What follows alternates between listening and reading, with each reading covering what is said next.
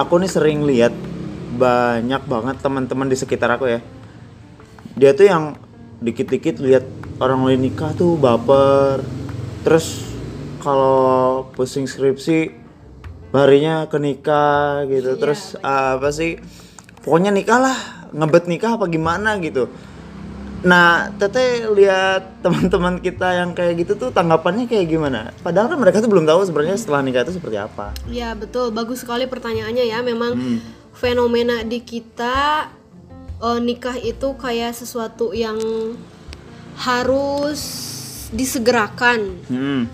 tanpa melihat terlebih dahulu mengenai karakter orang tersebut tanpa berpikir panjang bahwa menikah itu harus sekali seumur hidup atau dalam artian menikah itu kompleksitasnya seperti apa? Mm, tidak pernah ada yang menjelaskan ya. kadang society juga yang Hmm, betul. eh, yang yang membuat apa ya? kita kadang pengen cepet-cepet nikah karena pertanyaan dari netizen, dari tetangga, dari orang tua, dari saudara, kapan nikah, kapan nikah itu mungkin yang bisa jadi salah satu pengaruh seseorang tuh kalau dikit-dikit pengen nikah, lihat yang eh, lihat yang nikah ya pengen nikah Pengen ikutan, nikah. pusing skripsi bawaannya pengen nikah, pusing di kerjaan bawaannya pengen nikah. Nggak yang heran tuh kenapa sih ditanya ditanya kapan nikah tuh jadi baper gitu terus diupdatein gitu. Kenapa sih? Kalau saya sih nggak terlalu kayak ya. gitu ya. Dulu saya termasuk bawa santai aja. Hmm. Kalau menurut saya pribadi karena mereka nggak punya hal lain, jadi nggak punya Hmm. hal lain yang mendistraksi keinginan mereka untuk menikah. Iya iya. iya. Contohnya misalnya berbisnis, misalnya. Kalau Hmm. berbisnis dan bisnisnya lancar, biasanya kadang suka lupa nikah tuh. Iya betul. Kalau kalau udah rata-rata kalau perempuan yang kalau perempuan atau laki-laki tidak sedikit orang yang kayak finansialnya meroket ya kayak gitu, Hmm. mereka sangat fokus eh, sampai kalau kata siapa tuh namanya Eh, Bill Gates itu kalau if you have a clear vision you will forget your breakfast. Jadi kalau Hmm. kamu benar-benar punya visi yang matang, punya sesuatu, punya goal, bahkan kamu kadang bisa melupakan eh, sarapan kamu. Nah, mungkin pada saat kamu punya eh, clear vision itu Hmm. bisa jadi nikah juga dilupain. Nah, Iya, mungkin iya, benar. di society kita, di lingkungan kita nggak ada jarang eh, atau apa ya? Anak-anak mudanya kurang dirangsang atau mereka kurang diarahkan men- ya em, membenamkan diri pada hal-hal yang membuat mereka Berkembang. berkembang ya Iya, contohnya contohnya gini contohnya mendingan berbisnis lah kalau menurut saya pribadi sih Hmm. pada saat anak-anak atau usia ABG lepas SMA kuliah Hmm. pikirannya tuh kalau bisa capai mimpi mereka dulu Iya, jangan iya. dulu mikirin nikah mending mencapai dulu jadi pada saat anak muda tuh kayaknya harus diberi stimulasi atau diinspir di diberi inspirasi ya biar mereka itu punya goal mereka tuh punya goal selain nikah gitu Iya, iya. jadi nikah itu ya jangan jadi poin pertama Iya betul. mendingan mencapai dulu misalnya minimal kalau kalian yang pengen S2 fokus dulu S2 gitu Nah. terus kalau kalian yang pengen jadi pengusaha ya fokus jadi pengusaha kalau kalian pengen jadi apa kejarlah itu kejarlah Iya, itu iya, dulu jangan dulu jangan sampai nikah itu jadi sesuatu yang diidam-idamkan gitu ya iya jadi iya iya karena hidup tuh bukan sekedar nikah ya teh. ya. Betul, jadi nikah itu ya jangan jadi poin utama lah meskipun memang Pada akhirnya. pada akhirnya semua orang memang perlu menikah ya. Saya merasa memang semua orang itu perlu menikah, perlu punya teman intinya, Iya, teman betul, hidup betul. kayak gitu. Eh, ya ya itu sih saran saya buat anak muda yang apa Masih yang bingung ngebet mau ngapain, Hmm, yang ngebet ya jangan pengen dulu. jangan dulu nikah nikah itu jangan bukan hal sepele gitu karena itu Iya iya iya. harus benar-benar dipahami em, untuk apa nikah, Hmm. terus mau gimana nikah, tujuannya apa itu benar-benar harus dipahami secara mendalam. Iya iya iya.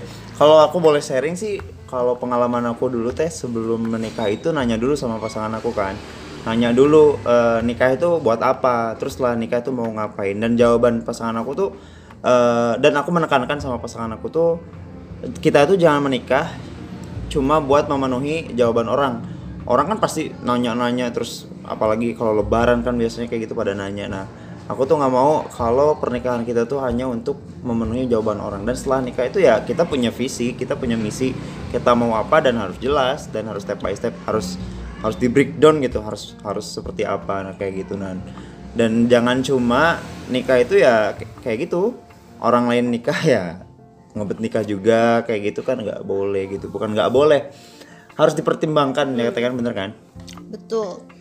Ya jadi em, pokoknya pada saat kalian ya jodoh itu pasti bakal ketemu ya. Iya, tapi pastilah. selama mengisi kekosongan dalam bertemu jodoh itu, misalnya Hmm. Misalnya eh, sekarang belum ada nih jodohnya daripada mikirin aduh kapan gue nikah kapan gue nikah atau galau-galau mulu mending cari aktivitas positif aja mending eh, berbisnis yang saya sarankan sih berbisnis karena saya Hmm. Iya sih orangnya ya. Hmm. seperti itu ya saya pribadi orangnya senang berbisnis dan berbisnis mampu eh, ternyata memang mampu mendistraksi kita dari Hmm, pikiran yang masalah ya. dari masalah itu kan bukan hanya mengenai kapan nikah ada masalah lain lainnya dan saya rasa dengan berbisnis em, itu bisa me- ya? mm, bisa mendistraksi hal lain gitu. Itu eh, duitnya ada terus kita punya aktivitas ada. dan otak kita nggak hanya fokus ke masalah ya nggak masalah. Kalau misalnya yang mikirin nikah mulu fokusnya nggak hanya ke itu. Kalau yang punya masalah lain nggak hanya ke masalah itu. Jadi dengan bisnis sih saya rasa eh, karena bisnis itu membuat kita kreatif kreatif Iya. dalam mengalihkan pikiran kreatif dalam mencari ide kreatif dalam em, menemukan solusi. Misal solusinya kan tentu saja kalau bisnis itu ya bagaimana caranya kita mendapatkan penghasilan me- mendapatkan em, mencapai mimpi-mimpi kita ya kayak gitu. Mandirilah dulu gitu sebelum kita memikirkan untuk menikah. Oke, setuju. Eh, terus gini, kita bisa kasih gambar banyak teman-teman yang beranggapan nikah itu sebagai jalan media untuk halal gitu. Kayak misalkan ada yang pacaran, terus pegangan tangan, terus ada yang lihat, eh nggak boleh pegangan tangan, haram. Udah nikah aja dong, biar halal, ngapa-ngapain juga. Nah banyak kan yang beranggapan kayak gitu. Nah menurut Teteh tuh yang kayak gitu tuh seperti apa sih Teh? Oke, sebenarnya em, dari kacamata saya ya, karena kita orang Timur, karena kita kebanyakan orang Muslim, kit- saya juga orang Muslim, memang em, mungkin ada baiknya pada saat apa ya, eh, pada saat apa, pada saat kita mau em, menjalin hubungan itu memang lebih sah secara negara juga, terus mungkin Secara em, norma juga secara ya? norma ya kita nggak jadi risih di depan masyarakat kalau misalnya rangkulan kayak gitu karena Kalau kita sudah udah menikah. nikah. Tapi ada hal lain yang sebenarnya menurut saya pribadi harus diluruskan atau harus ditanamkan juga ke mindset-mindset anak-anak muda bahwa menikah itu bukan hanya sekedar untuk menghalalkan diri ada lebih dari itu yaitu mengenai em, pembangunan karakter Nah, iya. jadi em, menurut saya pribadi kalau misalnya ada anak atau ada remaja yang masih labil gitu ya, masih labil secara pikiran, mereka belum tahu mengenai cara pemecahan masalah, terus tiba-tiba eh, biar halal nikahin aja, eh pas nikah ternyata mereka em, complicated ya dalam artian memecahkan masalah hal kecil aja udah kayak bocah gitu. Misalnya lari dari rumah kabur dari Ya. rumah. Nah itu kan bukan bukan pemecahan bukan solusi yang baik. Ada baiknya sebelum menghalalkan diri ya kita perbaiki dulu karakter kita dewasakan dulu cara pemikiran kita. Jangan fokus hanya ingin pada saat bergandengan tangan agar halal agar ya seperti itulah ya. Atau mungkin setiap orang itu punya hasrat seksual ya. Saya saya juga menyadari bahwa mungkin beberapa ada juga yang menikah itu agar halal untuk berhubungan seksual misalnya seperti itu. Tidak menutupi kemungkinan ya Iya, karena betul, betul. karena kita kan bukan penganut seks bebas ya orang-orang eh, muslim orang-orang timur itu tabu dengan seks bebas. Nah, salah satu cara untuk bisa mendapatkan seks itu ya dengan punya suami, dengan punya istri. Makanya mereka cepat-cepat nikah. Padahal pernikahan itu sendiri bukan hanya balik lagi bukan hanya soal seksual, bukan hanya urusan ranjang, tapi banyak banget yang eh, terlibat di dalamnya mengenai penataan masa depan, Yo, mengenai bener. manajerial rumah tangga. Pernah dipelajari nggak itu em, dipikirin dulu nggak itu tuh sama anak-anak yang di otaknya ngebet nikah? Kalau menurut saya sih ada baiknya juga anak-anak itu memang atau ya anak muda itu dikasih dikasih sesuatu hal yang bikin dia gak berpikiran untuk nikah muda sih kalau menurut saya karena nikah muda tuh sebaiknya jangan dulu sih kalau menurut Hmm. Saya iya, pribadi mendingan anak-anak tuh eh, membenamkan diri dalam aktivitas positif. Ya tadi yang seperti saya bilang balik lagi ke bisnis dulu lah mengejar pendidikan tuh yang paling penting. Sekolah dulu sekolah dulu utamain kalau bisa S2 kalau bisa ya jauh dari orang tua di luar kota di luar negeri kalau perlu. Karena itu bagaimanapun bi- bisa membuka cakrawala berpikir kita ya terus Iya, iya. melihat bagaimana cara orang hidup gitu. Eh, kemudian kita berpikirnya jadi lebih luas sih kalau seperti itu saya rasa. Jadi anak-anak muda itu wajib em, wajib berpendidikan gitu. Karena dengan pendidikan mereka bisa lebih baik dalam berpikir mereka punya mindset yang lebih luas lebih terbuka. Dan kalaupun nanti suatu hari mereka menikah mereka sudah dalam kondisi yang matang pikirannya sudah matang tidak akan jadi beban negara kenapa coba saya bilang gini Kenapa coba? saya pernah baca sebuah artikel ya di mana pada saat banyak masyarakat menikah muda dan mereka mentalnya belum siap, ujungnya perceraian. Oh iya. Nah, perceraian kalau masih belum pada punya anak sih ya nggak apa-apa, tapi pada saat mereka udah punya anak, si anak tuh jadi korban Jadi bagaimanapun. beban ya. Jadi beban negara jadinya tuh kalau kita berpikir lebih luas ya, eh, orang tuanya masih pada muda, kemudian mereka punya anak, di tengah-tengah ada badai karena mereka belum dewasa, mereka akhirnya cerai, pisah.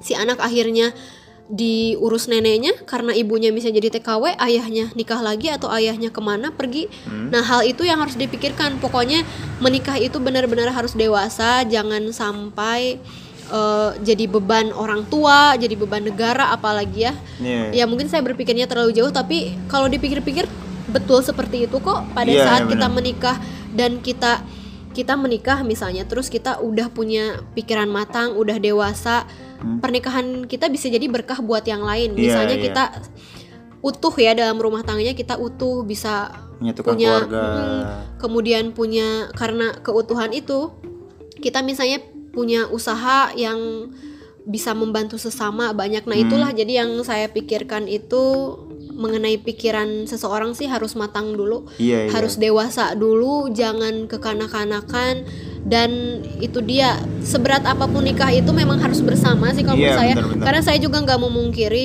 em, selama satu tahun beberapa bulan menikah ini eh, godaan itu selalu ada ya kadang Iya. kita putus asa kadang kita udah sebel udah ngenes udah aduh pengen udahan tapi nggak semudah itu Iya, iya. kita justru ditantang dilatih mental kita agar selalu bersama itu sih intinya Iya, agar iya. selalu bersama dan bahkan kebersamaan saya misalnya dan suami itu justru pengennya bisa memberikan manfaat untuk yang lain contohnya karena kita hidup bersama rukun kita bisa bangun usaha kita punya banyak karyawan itu sih yang saya pengen Iya, jadi iya, iya. Pernikahan itu harusnya membawa berkat buat banyak orang jangan sampai jadi beban orang tua apalagi beban negara itu Nah itu dia, that's the point. Itu poinnya. Kalau misalkan masih berpikiran nikah di usia muda tuh banyak banget yang harus dipikirin ya Teh, ya.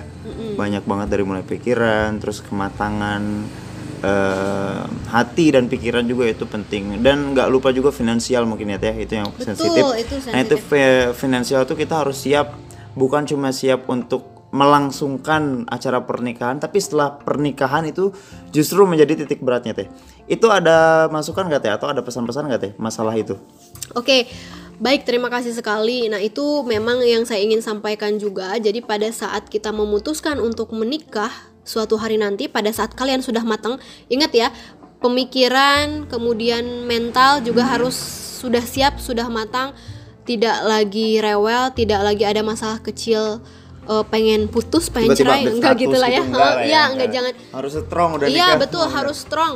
Em, jadi pada saat kita memutuskan untuk nikah itu, mending sama em, pasangan itu membicarakan mengenai masa depan ya, mengenai bagaimana rumah tangga nanti berjalan. Nah. Contohnya mengenai manajemen, eh, kita harus jelas hak kita apa, kewajiban apa, Ya. hak suami apa, kewajiban suami apa. Kalau bisa ya mungkin eh, masih jarang di kita ya, tapi Hmm. ada baiknya juga sih. Saya setuju banget kalau hak dan kewajiban atau apa pun itu tertulis dalam perjanjian pranikah. Hmm, dulu iya. saya pernah eh, membahas ini, saya dulu pernah jadi wartawan ya, jadi Iya. saya eh, mendalami banget untuk urusan kerumah tanggaan kayak gitu. Saya pernah mendengar dari beberapa ibu-ibu yang sudah berpengalaman dalam urusan pernikahan. Hmm. Ada baiknya tuh kita sama suami menuliskan perjanjian pranikah. Jadi jika ada hal-hal yang terjadi itu kita eh, sama-sama nemu solusi win-win solution enggak dirugikan em, Satu sama ya. lain hmm, seperti itu. Kemudian eh, jangan sampai pada saat kita nikah tuh membahas mengenai gedung, Ya. membahas mengenai make upnya mu siapa, Ya. jangan jangan bahas mengenai bulan madunya Iya, aja. betul sekali. Jadi itu hal-hal insidentil yang boleh dibahas tapi Tidak untuk penting pada iya, akhirnya eh, iya, karena yang jauh lebih penting justru pada saat pernikahannya bukan wedding partinya. Iya. Pada saat menjalani rumah tangganya mau gimana, mau seperti apa karena di di apa di lingkungan saya juga ada kok yang kayaknya baru nikah berapa bulan kok Hmm. udah cerai. Ada yang kayak gitu. Mungkin nah itu yang nggak siap secara mental ada masalah dikit minta cerai kayak gitu ya. Iya. ya pasti ada lah ya godaan mungkin kayak gitu untuk anak-anak yang masih muda. Seperti saya contohnya em, kadang kalau kita menyerah aduh udah capek banget ini harus gimana? Tapi balik lagi kita itu harus bertahan. Pernikahan itu ada beratnya tuh itu makanya ibadah seumur hidup ya. Iya, iya. nah jangan sepelekan orang yang mengatakan menikah itu adalah ibadah seumur hidup karena ibadah yang namanya ibadah tuh nggak enak ibadah tuh Iya, berat iya. ada beratnya Godaannya banyak.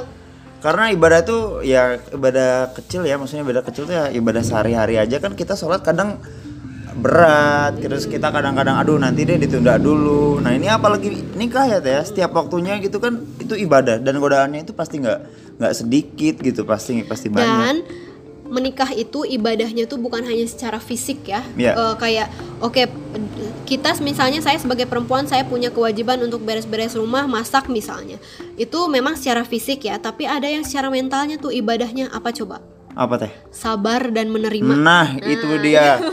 itu dia kawanku, betul sekali. Jadi menikah itu kenapa ibadah fisiknya iya, ibadah mentalnya iya, ibadah pikirannya iya karena ada beberapa ada momen-momen di mana kita tuh benar-benar harus nerima gitu. Iya. Kita nerima kekurangan dalam rumah tangga kita, menerima kekurangan pasangan, Iya. menerima apa pun yang terjadi, apa pun Keadaan itu, itu harus benar-benar. harus diterima. Itu yang namanya ibadah tuh bener itu. Bener bener bener. Nah, siap nggak? Ya. Siap nggak anak-anak muda yang menghadapi skripsi aja udah angkat tangan? Iya betul Ayo. sekali. Aku suka poinnya Telisan. Iya, nah kayak gitu. Iya, iya, Masa iya. menghadapi skripsi yang segitu cemennya aja Langsung pengen nikah langsung ya, pengen nikah? Nikah tuh lebih berat daripada skripsi tahu. Itu dia kawanku. Aku suka poinnya Telisan. ya itu yang yang memang harus dipikirkan lebih dahulu ya. Ini saya berbagi eh, bukan menakut-nakuti ya. Iya, iya, bukan. Karena menikah juga memang ada indahnya tentu saja ya kita punya teman, kita punya teman berbagi, Iya, ada betul. masalah kita bisa cerita ke suami, ke pasangan. Eh, kita jadi punya ibu ayah dua ya, Iya, double iya, kasih iya. sayang. Tapi em, apa namanya? Ya itu menikah itu bagaimanapun ujiannya gak disangka-sangka Iya. ya kadang dari mana aja ada aja yang bikin kita kadang berantem kadang Iya. kita putus asa kadang kita aduh mending single lah gitu Hmm. kadang ada seperti itu tapi balik lagi em, kalau ya balik lagi sih niat ibadahnya niat nikahnya apa ya kalau Hmm. niat ibadah ya namanya ibadah ya harus nerima harus Jangan nerima ngeluh. dengan ikhlas jangan ngeluh gitu itu yang Iya iya. apa namanya ya pikirin lagi lah kalau pendengar teman-teman yang lagi mendengarkan ini eh, pengen nikah pengen bingung di hidup ini mau ngapain ujuk-ujuk pengen nikah mendingan jangan dulu Eh, apalagi buat teman-teman yang ngurusin skripsi aja udah nyerah apalagi nikah nanti pokoknya mendingan ngurus skripsi dulu mendingan ngurus kerjaan dulu kayak gitu Mendingan cari-cari pengalaman dulu yang lain gitu ya teh. Iya betul. Mendingan pokoknya kita tuh punya kreativitas ya. Jadi kreativitas itu kayak em, software yang udah gratis terinstall dalam diri dan pikiran kita. Jadi mendingan pakai itu buat em, kemajuan diri, pengembangan diri, Untuk pengembangan mengisi karakter. usia kita masih produktif Iya kan ya. daripada mikirin kapan nikah kapan nikah ya Nah. udah mendingan kamu meroket dulu lah misalnya secara finansial bagus atau karir bagus pengalaman banyak baru Iya. boleh lah mikirin nikah nanti eh, kalau kamu merasa udah cukup kayaknya umur saya juga 25 ngerasa terlalu muda setelah Terlalu muda dipikir-pikir ya, Iya. kayaknya Hmm, kayaknya tapi aku juga mikirnya gitu. Tapi gini loh teh, ada satu sisi yang bener-bener aku syukurin kenapa aku nikah di umur 25. Yang aku syukurin itu aku umur 25 itu udah belajar manajerial rumah tangga, aku udah belajar cara mengelola emosi, aku udah cara udah belajar gimana cara uh, memahami orang. Nah, itu sih yang aku yang aku bener-bener syukuri gitu. Kita tuh di umur 25 udah mikirin ini loh. Kita tuh di umur 25 tuh udah mikirin rumah gitu loh teh. Iya. Kan Ya ibaratnya betul kayak sih, gitu. betul ya. Tapi eh, ucapan yang saya tadi bilang itu bukan bermaksud mem- melarang kalian untuk menikah Ya, muda. ya, Tidak ya. ada sedikit pun em, pikiran saya untuk melarang siapa pun orang yang pengen nikah muda. Tapi saya hanya menghimbau kepada kalian yang belum nikah dan mungkin lagi ngebet. Mending pikir-pikir dulu karena saya yang sudah nikah, saya yang sudah terjun langsung, saya merasakan bahwa em, pada saat sebelum nikah itu justru adalah momen di mana kita harus menempa diri kita, terus mem- membangun Mengasah karakter ya. kita, mengasah mental kita agar lebih kuat. Contohnya ya skripsi itu pada saat kalian bingung mengerjakan skripsi, anggap aja itu em, latihan buat menghadapi masalah dalam pernikahan yang justru lebih ribet daripada skripsi gitu. Iya iya iya iya. Jadi mendingan kita sebagai manusia itu harus em, pintar-pintar atau harus memampukan diri untuk memecahkan masalah apa pun itu. Iya iya iya benar banget itu sih. Ya itu sih karena ya gitu ya karena hidup mah nggak bisa lepas dari yang namanya konflik, Iya, masalah. apa, masalah. Jadi kita harus pintar-pintar cari solusi gimana caranya. Ya kalau misalnya masalahnya banyak sih ya. Masalah Banyak tuh banget, banyak ada banyak yang banget. sama orang.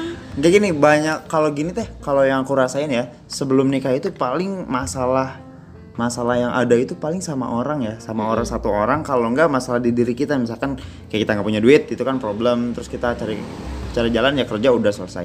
Tapi di nikah itu kita punya masalah misalkan sama pasangan kita. Nah yang paling ribet lagi kita punya masalah misalkan sama keluarga entah keluarga kita yang misalkan kontradiktif sama eh, sama sama pilihan kita lah gitu. Atau enggak misalkan eh, pasangan kita punya adik kita punya problem. Nah itu sih masalah-masalah itu kan masalah gede ya.